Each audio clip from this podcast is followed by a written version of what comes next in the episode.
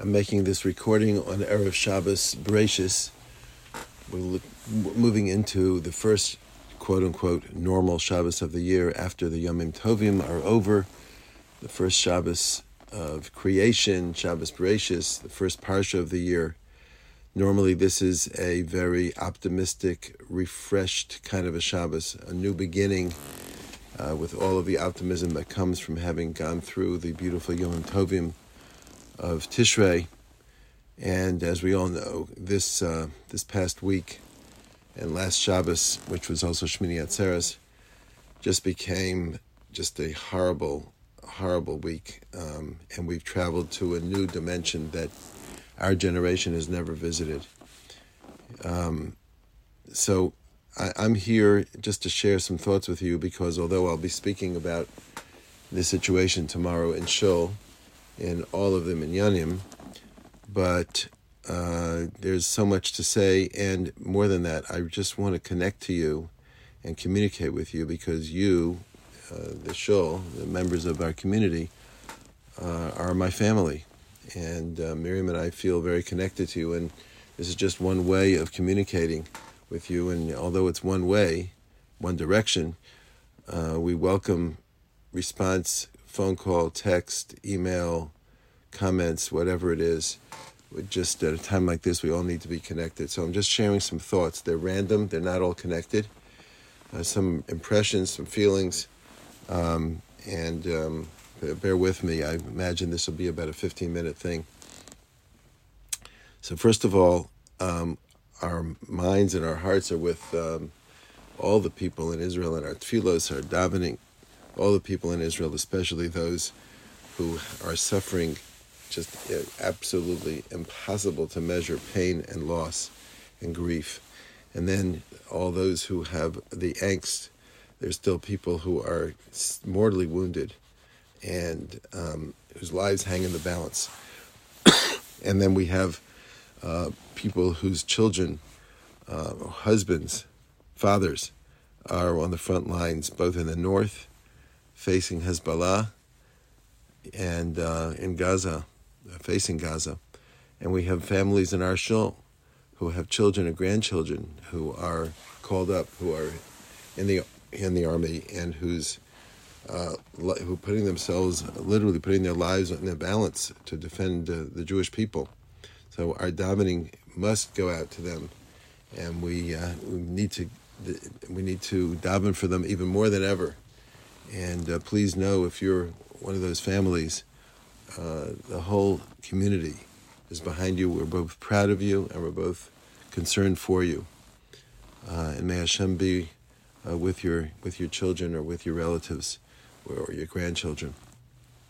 A couple of thoughts about the situation. First of all, the the moral clarity that much of the world seems to have just gained this week for the first time and the shock that they have at the kind of brutality and um, absolute um, diminution of the of the of, uh, of what a human being is, the, just uh, the, the, just the horrible way that they executed um, these Jews, um, as if this is something new.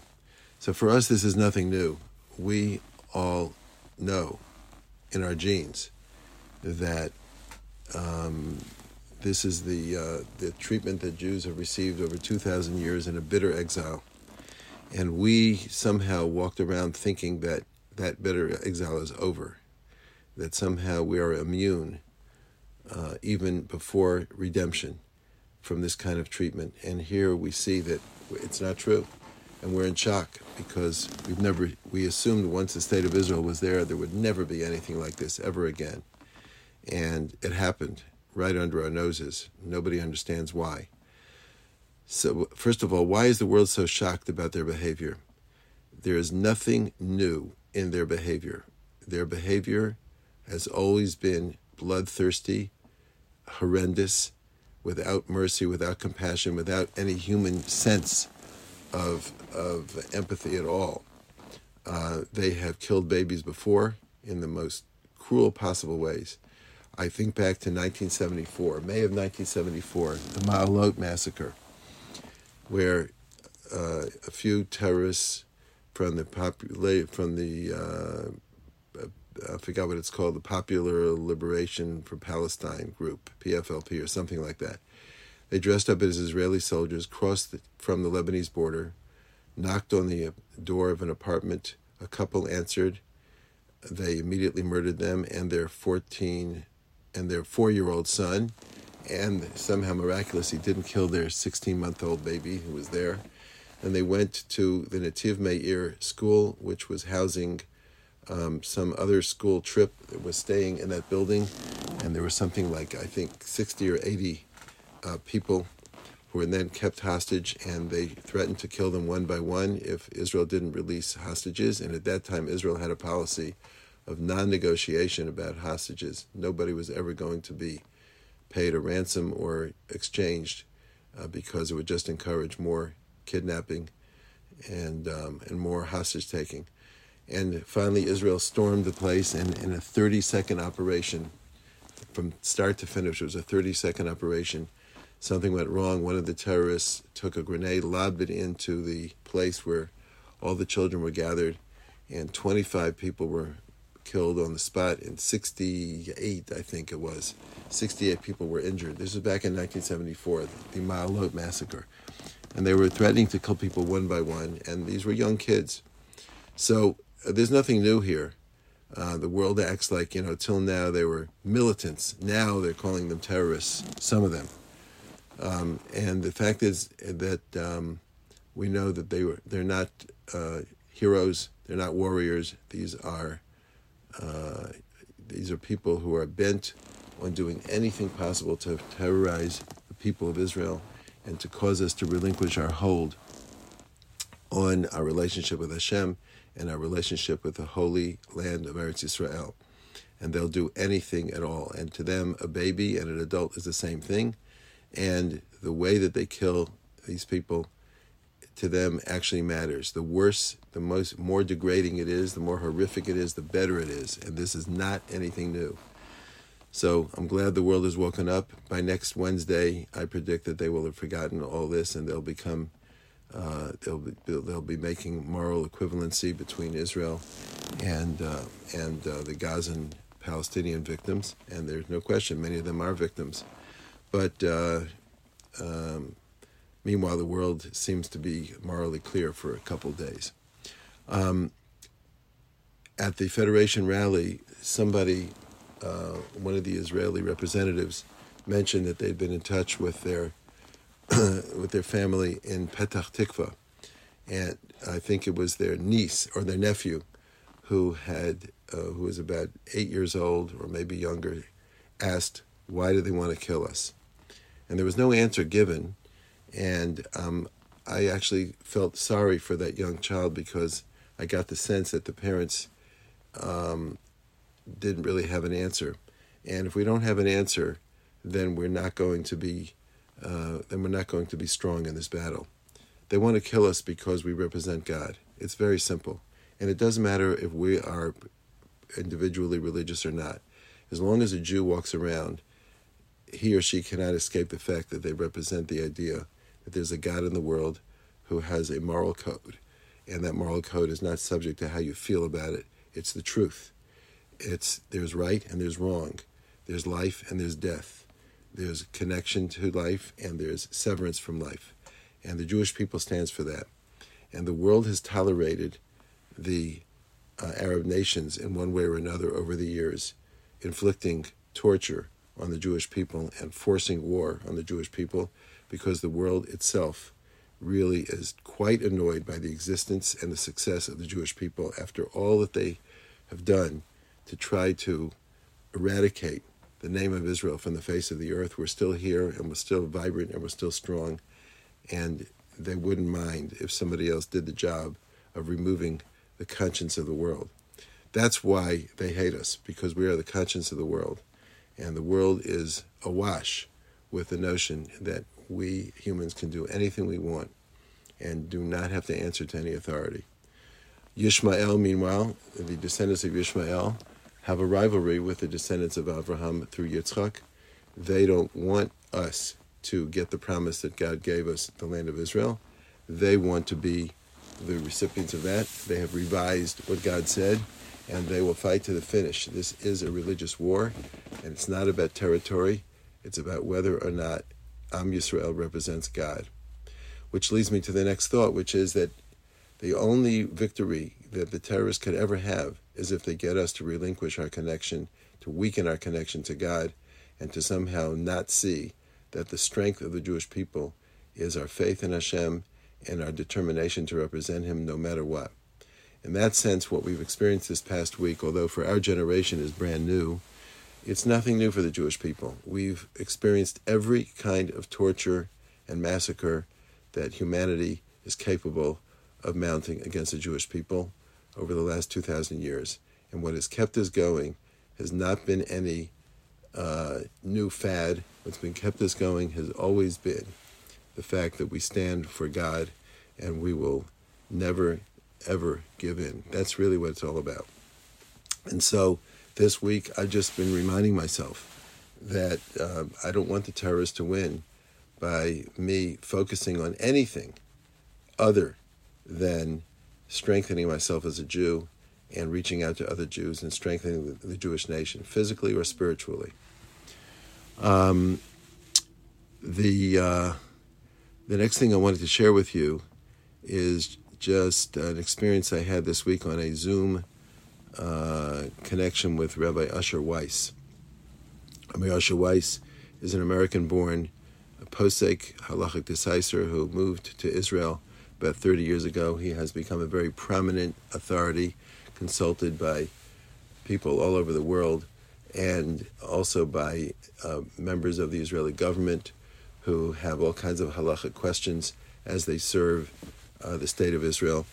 And uh, he has risen to great prominence in the in the world of halacha, written many many uh, volumes on halacha, uh, and uh, is a very very in touch with technology and with modern thought and and what's going on in the world of politics and the military and so on and so forth he shared with us some of the questions that he's getting this week.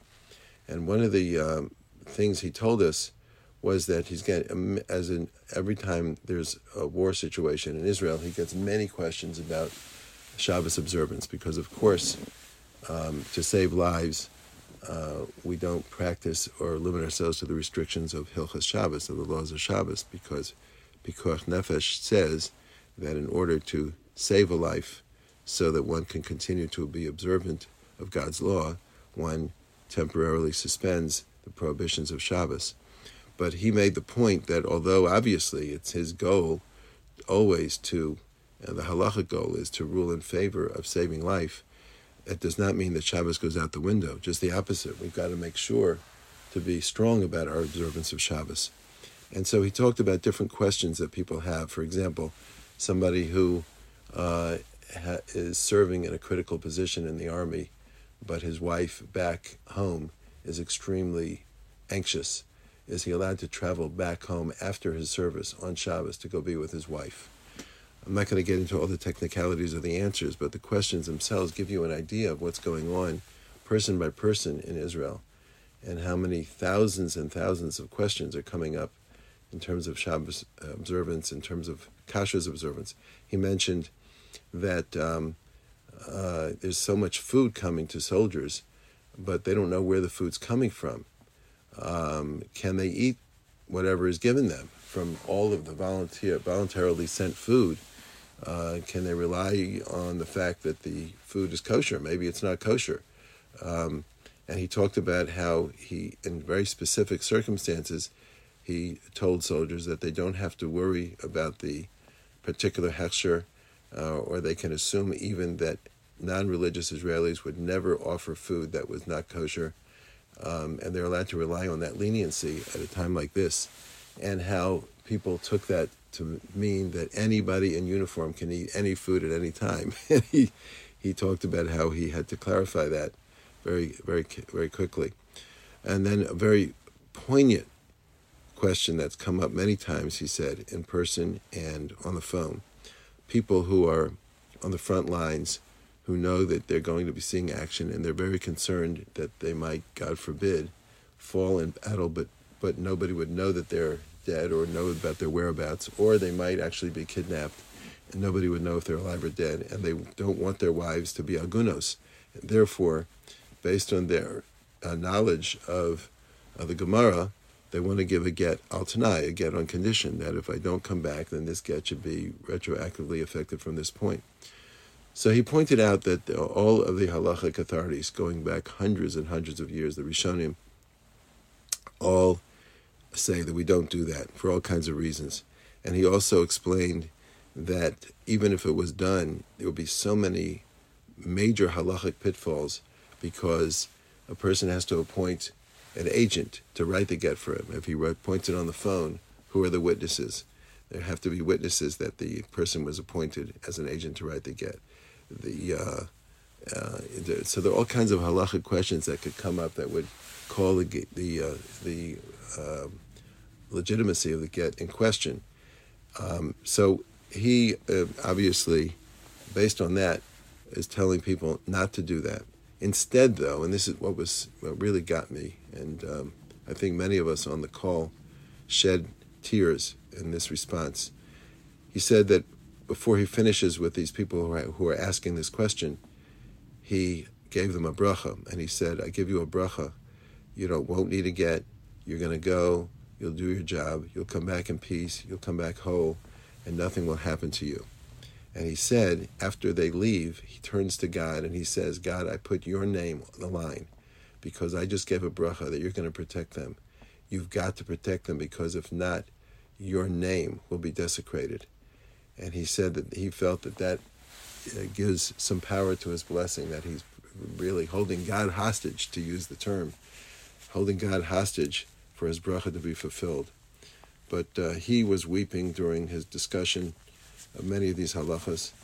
He said the the um, the pain out there is just so overwhelming, and yet at the same time the achdus, the unity that he sees, and the coming together of, of people in Israel is just unbelievably inspiring. So that's a little bit about what's going on, and uh, we are an amazing nation that uh, even in times of terrible crisis wants to, seeks guidance from uh, people like Rabbi Usher Weiss in the tens of thousands of people who are asking questions. And as we know, there are, matter of fact, we know that there are some uh, students from Atlanta who are in Israel who are making tzitzis now. Why are they making tzitzis? Because there are hundreds and thousands of soldiers who don't normally wear tzitzis, who now are asking for tzitzis. They consider that to be their best possible personal armor uh, and they and therefore there's a demand for tzitzis. So there are entire yeshiva groups that are doing tzitzis full time. Some of them, some of them uh, involving uh, people from Atlanta. So we're very proud of our own students, boys and girls, young men and young women who are studying at seminary or yeshiva or university there who are participating in the war effort one way or another through spiritual undertaking, through physical volunteering, through doing whatever they can. And we daven for everybody. Um, I wish everybody a good Shabbos. May Shabbos Bereshis indeed be a new beginning. May we be given vision for what Hashem had in mind when He created humanity, as we see in this week's parsha, and may we live uh, up to the nobility of a human being who is a reflection of the nature of God. Uh, may the massacres of the past week be the final, final sad note in our long and bitter exile. And may God look down on us with compassion and may and love, uh, and may He give us all peace. Good Shabbos, Shabbat Shalom.